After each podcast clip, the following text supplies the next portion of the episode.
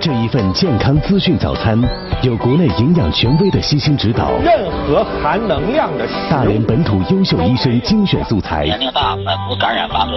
很多甲状腺疾病患者到了比较严重首先，这种评估和筛查的调剂宝宝和妈妈喜欢的口味，更有志同道合的圈层分享，正失俱乐部有家还有七零八零两位爱家主理人的用心烹制，饮食养生、保健导医、生儿育女，九三一爱家新主播。各位早安，这里是九三一爱家新主播，我是宁宁。首先来关注一下今天的天气情况。大连市气象台今天早晨五点钟发布的大风蓝色预警信号以及天气预报。今天是十一月二十二号星期三，白天到夜间全区晴转多云，有霾。渤海、渤海海峡、黄海北部偏北风六级，阵风七到八级。大连市各县市区偏北风五到六级，阵风七级。温度情况：大连地区今天的最低温度一度，最高温度六度；旅顺一到六度，荆州零到六度，长兴岛一到五度，瓦房店零下三到五度，普兰店零下三到五度，庄河零下四到六度，长海一到六度。You make me wanna say I do. 爱家新主播每个工作日早晨的六点钟开始，一直到七点半，为您带来关于健康啊、营养啊、疾病啊，以及围绕着健康相关的所有的您关心的、我们关注的话题。在我们节目进行直播的过程当中呢，您可以通过收音机，还有呢就是电视机的广播频道，以及比如像蜻蜓啊，还有喜马拉雅听书软件这样的手机 app。软件来找到电台，搜索大连财经广播收听我们就可以了。那另外在节目直播结束之后呢，您还可以通过喜马拉雅听书直接搜索九三一爱家新主播来收听哈小简为大家带来的录音剪辑。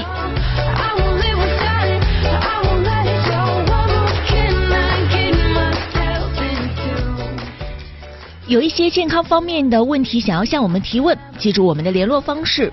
南艺呢，他是关注前全年龄段的健康、营养、疾病方面的话题。呃，找到南艺的话，他的微信、短信、电话关联在一个号码上：幺八零九四个八七四六，幺八零九四个八七四六。那么想要找到我的话，我只关注于跟孕育相关的一些话题，所以准爸准妈、宝爸宝妈可以关注我，跟我共同交流育儿啊、相关内容。我的微信号码全拼搜索少宁宁。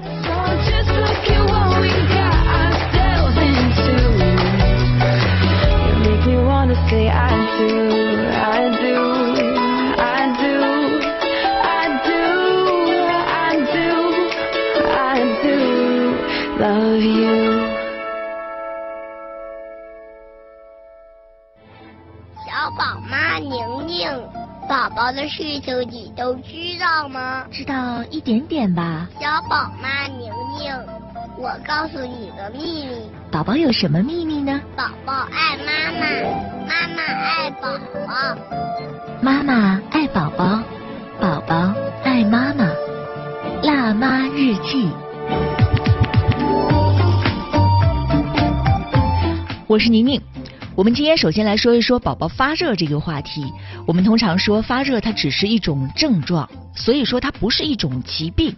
千万不要把它单独的孤立成一种疾病，因为孩子在发热的时候呢，它它可能预示着我们的孩子身体会出现一些感染，比如感冒之后的发热呀，还有腹泻同时有发热呀，这样呢都是需要呃妈妈们把发热作为一个整体当中的一部分来看待的。那今天呢，我们来讲一讲关于发热这件事情，什么样的温度属于发热呢？这是一个妈妈向我的呃提问的一个问题。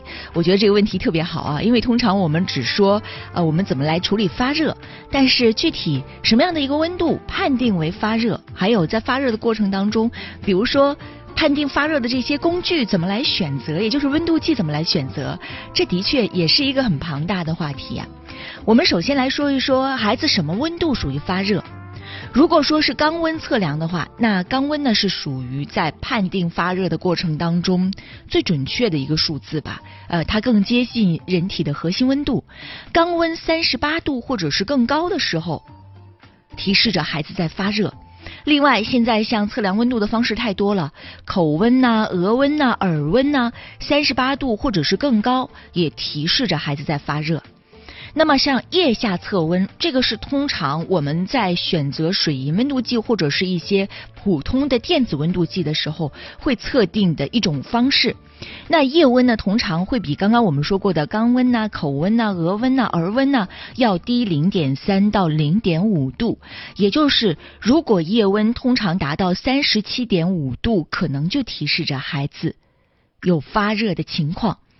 不过，在测量温度的时候，要特别提醒一下妈妈们，比如说给孩子测定温度的时候，要避免一些时间点，孩子在运动之后，在刚吃完饭、吃完奶之后，在哭闹之后，还有呢，像孩子跟孩子，他可能个体也会有差别，像小婴儿，他的体温可能会比大一些的幼儿要高一些。有一些妈妈可能她会常规性的给孩子来测一测体温，有没有必要？我个人来觉得，呃，现在有很多妈妈真的是精密育儿啊，呃，每一天可能固定的时间给孩子测定一下体温。如果你有这样的习惯，固然是不错，但是对于我们日常生活来说，我们说发热的过程当中，温度只是参照的一个标准，更重要的是你要看一看孩子的一个精神状态，这一点是格外重要的。有一些情况是提示着我们要及时看医生的，比如说小婴儿，尤其是三月龄以下的小婴儿，如果说他的肛温达到三十八度或更高，口腔的温度高于三十七度五，腋下的温度高于三十七度，要及时的带孩子去看医生。不过也要排除一种情况，比如说这个季节的北方地区，其实南方地区也是，北方地区面临着供热。南方地区呢，虽然说不供热，但是面面临着孩子在空调房当中或者是在暖气房当中给孩子穿的过多，那都可能会导致孩子的体温过高。呃，中暑不光是在夏天炎热的季节会中暑，冬天也有小婴儿中暑的。这对于小婴儿来说是一个怎么说呢？嗯，家长在护理过程当中的一个盲区吧。盲目的给孩子穿的过多，又由于小婴儿他的这个温度的调控能力不是很好，与此同时呢，他也没有能力去表达，所以有一些孩子在冬天的时候可能就会中暑。当然，这虽然说是呃个别的情况，但绝对不是偶发。所以我们要提示大家，呃，像冬天的时候。如果现在北方地区已经来暖气了，室内的温度已经很高了，千万不要盲目的给孩子穿的太多，尤其是像小婴儿，也不要给孩子穿盖捂的太多，孩子没有办法去表达，就会造成孩子体温过高这样的情况。那三到六个月的婴儿，如果说肛温达到三十八度三或者是更高。或者是大于六个月的孩子，肛温出现了三十九度或者是更高，都要及时看医生。这是要及时看医生的，提示孩子有高热。那刚刚刚刚我们也说过，是否需要看医生也跟孩子的状态伴随的症状相关。比如大的孩子告诉说，我的嗓子很疼，我身上很疼，我耳朵很疼，呃，咳嗽、出疹子，或者是呕吐、腹泻，反复的这种呕吐、腹泻，吐了几次。拉了几次，孩子无精打采、昏昏欲睡，也要去看医生。比如说，我们家小小宝现在八个多月，这样的孩子呢，也都面临着一种情况，就是他没有办法去表达。那他伴随着几天的发热之后呢，呃，昨天晚上应该是前天晚上，突然这一宿就不好好睡觉了，就开始抓耳挠腮，反复的抓耳挠腮，而且侧着身子睡。啊，当时我的心里。很着急啊，因为你像孩子抓耳朵呢，一般分为两种情况，一个呢就是孩子有耳道湿疹，这的确也是他的湿疹，也是属于比较严重的小朋友。然后另外还有就是因为前几天他有发热嘛，然后现在又伴随着使劲的抓耳朵，孩子有哭闹这样的情况，我就很担心，说，哎呀，是不是耳朵在疼啊？是不是这一次感冒之后会导致孩子有耳朵发炎这样的情况呢？所以在昨天的时候，我就带他去儿童医院去看了宋伟主任，呃，是耳鼻喉的主任。我们在这里呢也要特别推荐一下。那宋伟主任检查了之后就说，哎，我可以排除他。呃，是耳朵疼痛这样的情况了。那可能呢，也是因为孩子的鼻子不太通气，然后呢，孩子可能难受，他会有抓耳朵。还有就是他有耳道湿疹这样的情况，那他也可能导致孩子抓耳朵。其实对于小婴儿来说，我们只能选择这样的排除法。所以对于小婴儿的一些情况，嗯，我们在判断的时候，哪怕多跑医院，我也是赞同的。就是妈妈觉得我这个孩子状态好像跟平常太不一样了，比如说以前能够睡得还不错，然后这一晚上孩子反复的折腾、抓耳挠腮，然后反复的哭闹，那像这样的情况，妈妈还是要重视起来的。即使是我们白跑了医院，但是也是这样是一个排除法，排除了孩子身体的一些不舒适的症状。我们继续回过头来说一说，有一个妈妈曾经给我提的一个问题。这妈妈说呢，说这个我给孩子买了耳温计，同时呢家里也会有这个电子温度计，我就会发现夜温和耳温它是有差别的，是不是就代表着这个夜温或者是耳温哪个更准确一些呢？我跟他说，其实他不光是，或者是这个妈妈说，是不是耳温计不太准确呀？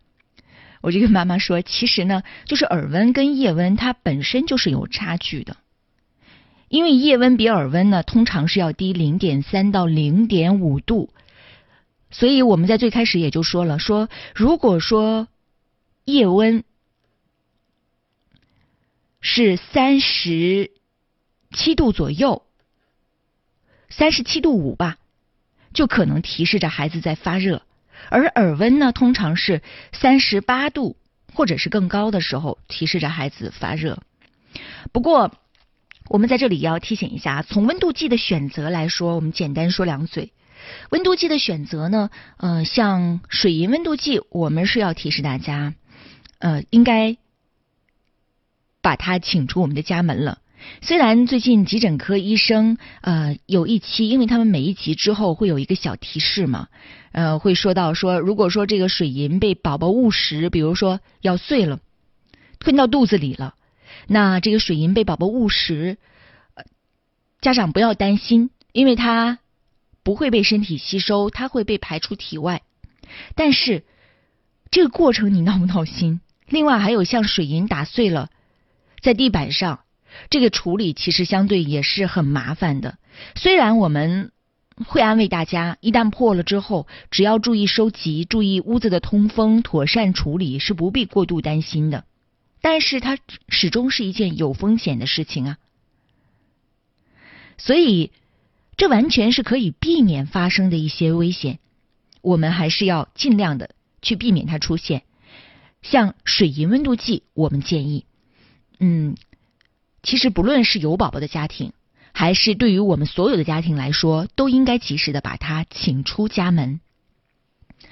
那么，对于现在电子温度计来说，已经非常的先进和发达，还有准确了。像电子体温计，这个是替代水银温度计呃普通之选，它的性价比很高，而且呢，现在测量呢，应该说是以前还要。最开始，像我们还没有孩子的时候，买那个电子体温计的时候，还要在腋下夹三分钟吧。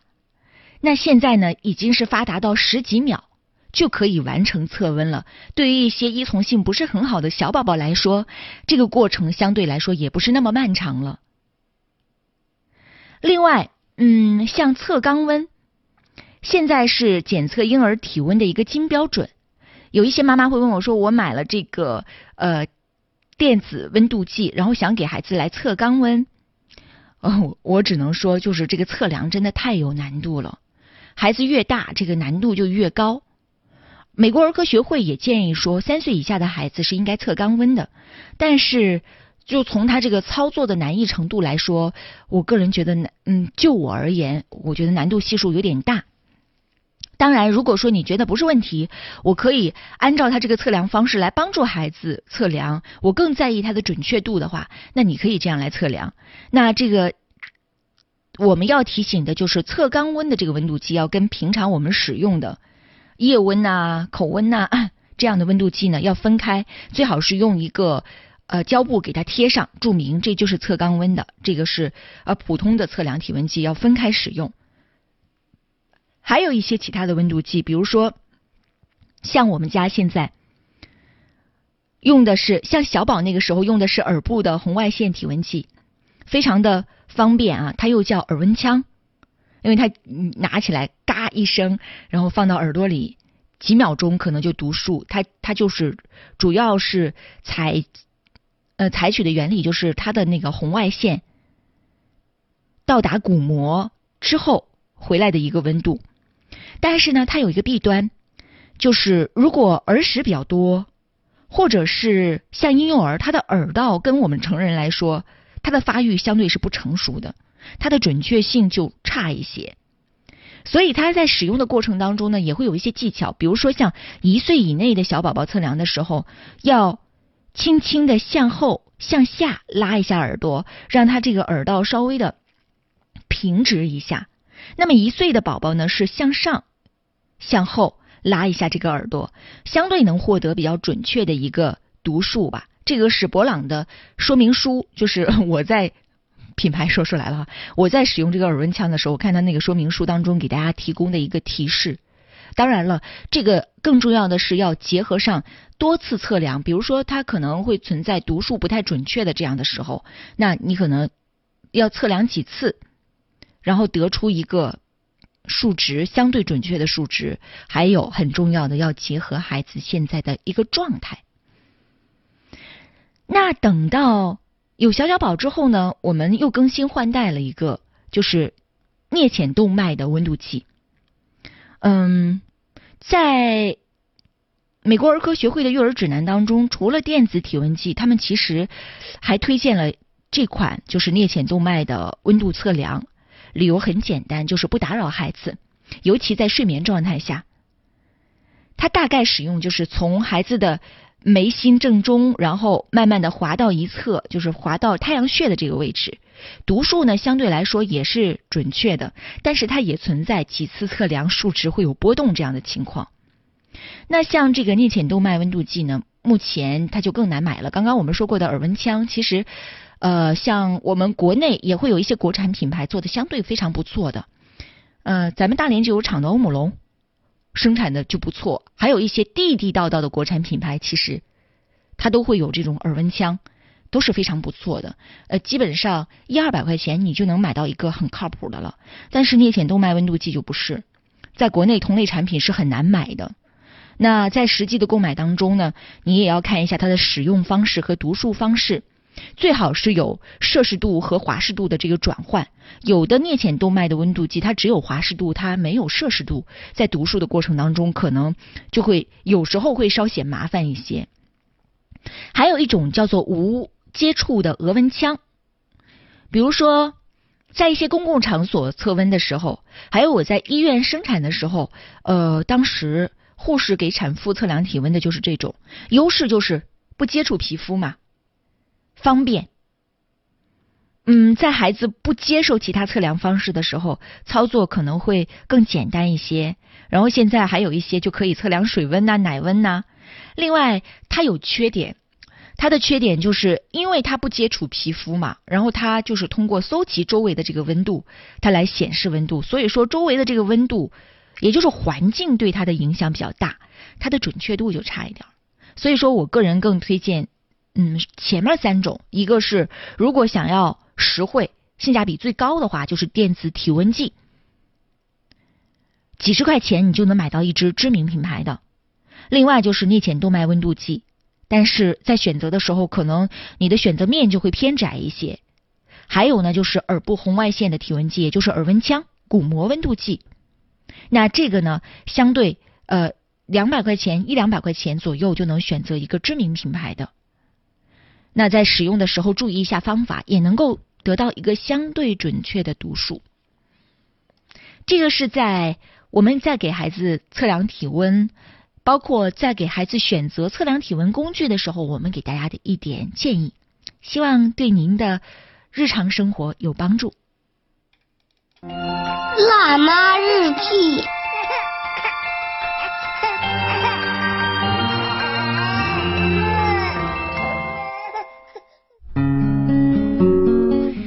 续回到辣妈日记，我是宁宁。啊、接下来就来回答宝妈们的提问吧。昨天接到一个提问，我觉得特别好啊，就是讲到了孩子的食用油的问题。说到宝宝吃的这个油，有妈妈问说，什么时候可以给孩子加油呢？就单纯加油，其实从加辅食开始就可以尝试了。那从呃我们中国居民膳食指南而言，或者是从美国儿科学会育儿百科，包括他们的美国儿科学会专门出的呃婴幼儿营养学来说，在孩子刚刚开始加辅食的时候，你就可以逐渐的尝试给孩子呃来加这种食用油了，因为油脂它不是这个这个加油是属于单纯的啊烹饪用的油，而不是说呃给孩子吃一些含富含油脂的这样的食物，那个是属于食物当中的，而刚刚我们说过的是额外需要添加的，因为脂肪跟孩子的生长发育是紧密相关的，孩子对于脂肪的需求比我们成年人是要高很多的，所以说我们要提醒大家，关于孩子辅食当中加油这个问题，还是应该要特别注意一下。比如说，呃，在六到十二月龄的时候，这个烹饪油每一天是五到十克。在最开始的时候，比如说孩子还特别小，六七个月龄，刚刚开始尝试辅食的时候，你可以尝试给他在辅食当中裹泥呀，或者是在他的这个蔬菜泥当中滴几滴。那慢慢的，可能孩子逐渐逐渐月龄大了，那你就要考虑到这个油量，每一天呢都是要保证好的。就喊一声痛，真的说出来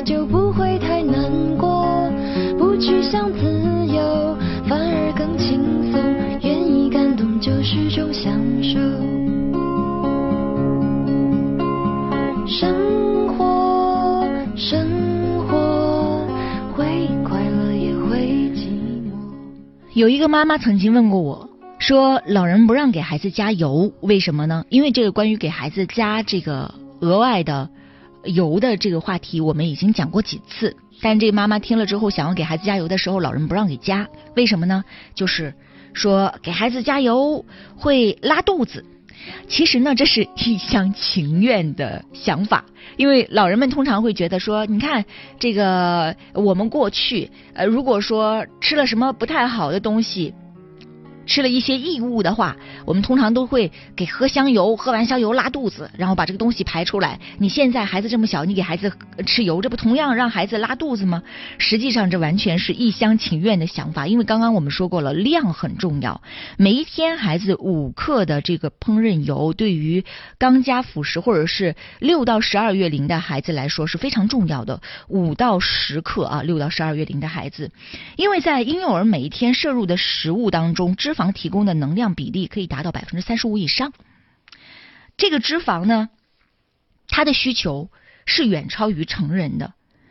你看，像奶当中，包括母乳、包括配方奶当中，脂肪就不少。宝宝一天喝上八百毫升的母乳，可能提供的脂肪呢，就能达到二十五克。你会发现，比如我们吸奶器上，或者是你这个吸完吸完母乳，然后放到那儿，等到准备装的时候，或者是稍微等一会儿，十几二十分钟之后，那个奶就会分层，上边的就是看上去就很油很油的。那像这样的情况，宝宝吃了之后，他都没有什么反应，怎么吃一小勺食用油就会拉肚子呢？所以我有时候也会看到有一些所谓的这个育儿达人也会宣称说，这个不能给孩子吃油啊，吃太多油有可能会拉肚子。这个真的 非常的呃，怎么说呢？干扰视听哈、嗯、像这样，如果他有这样说过的话，我建议大家就直接给他取关吧。看，我有时候会觉得，就是有时候你想看一些这样的科普常识，一个是作者的这个资质很重要，出处也很重要。如果说很明显的，他就一厢情愿的凭自己的想象或民间的一些说法，信口胡诌的话，那这样的就不要看了，它属于一种信息的干扰。还有一段时间，前两年可能会比较流行给孩子吃橄榄油，说橄榄油是不是最适合孩子的？但实际上，嗯，橄榄油它并不适合婴幼儿，因为首先来说，橄榄油呢，它当中百分之七十是油酸，它对于成年人，比如说对于我们成年人的这个油的多样化来说，它可能会有一定的好处，因为我们通常就说说油要换着吃、混着吃，要适量的吃，但是。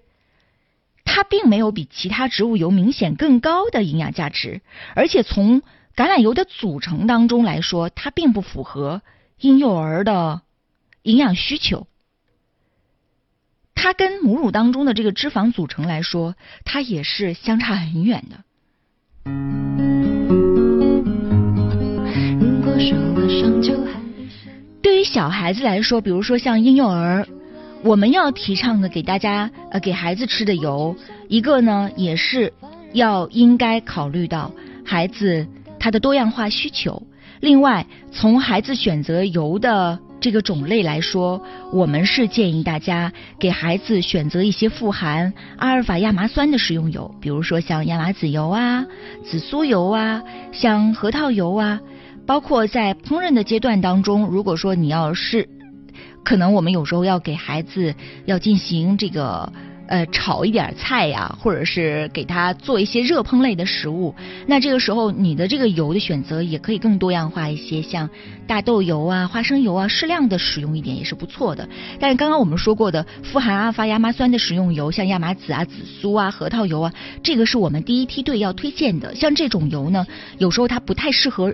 就过热的烹炒，所以我们都建议大家在给孩子把辅食准备好之后，淋一点。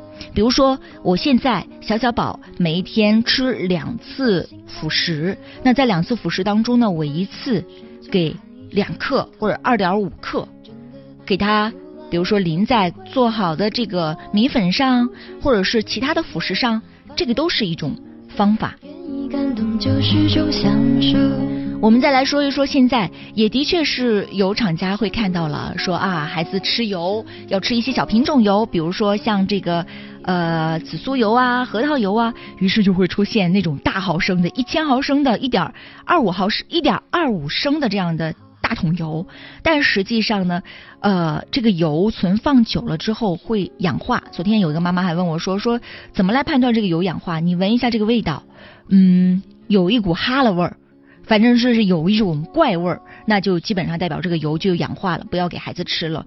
呃，孩子这个油，我们建议大家就买小瓶装的。现在我见到的这个最小瓶装的是一百毫升的。如果你实在是很难买到的话，买二百五十毫升的，全家一起吃。凉拌菜的时候来吃这种油，尽快的把它吃光。那具体要说，呃，给一个具体的保存数字，它跟。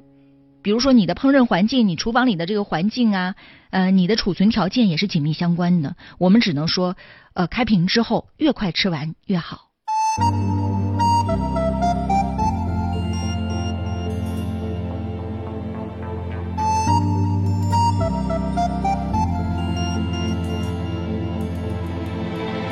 Pourquoi les poules pondent des œufs pour que les œufs fassent des poules. C'est pour que les pigeons roulent. Pourquoi les jolies fleurs se fanent? Parce que ça fait partie du charme. Pourquoi le diable est le bon Dieu? C'est pour faire parler les curieux. Pourquoi le feu brûle le bois? C'est pour bien réchauffer nos corps.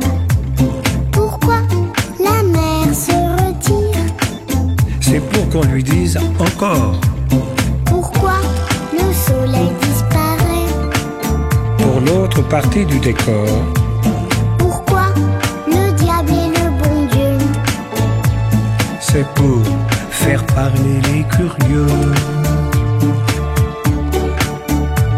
Pourquoi le loup mange l'agneau? Parce qu'il faut bien se nourrir.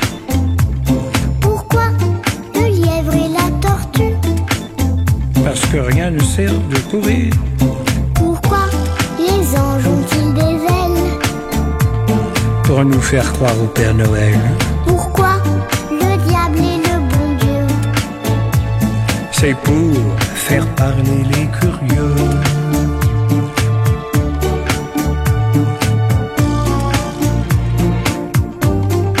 Ça t'a plu notre petit voyage? Ah oui, beaucoup. On a vu des belles choses, hein? Sauterelles. Pourquoi des sauterelles et des libellules aussi. Bon, La prochaine fois, d'accord.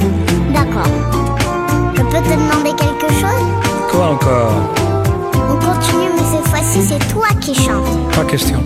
S'il te plaît. Non, non et non. Allez, c'est le dernier couplet. Tu crois pas que tu pousses un peu le bouchon Pourquoi notre cœur fait tic-tac que la pluie fait flic-flac.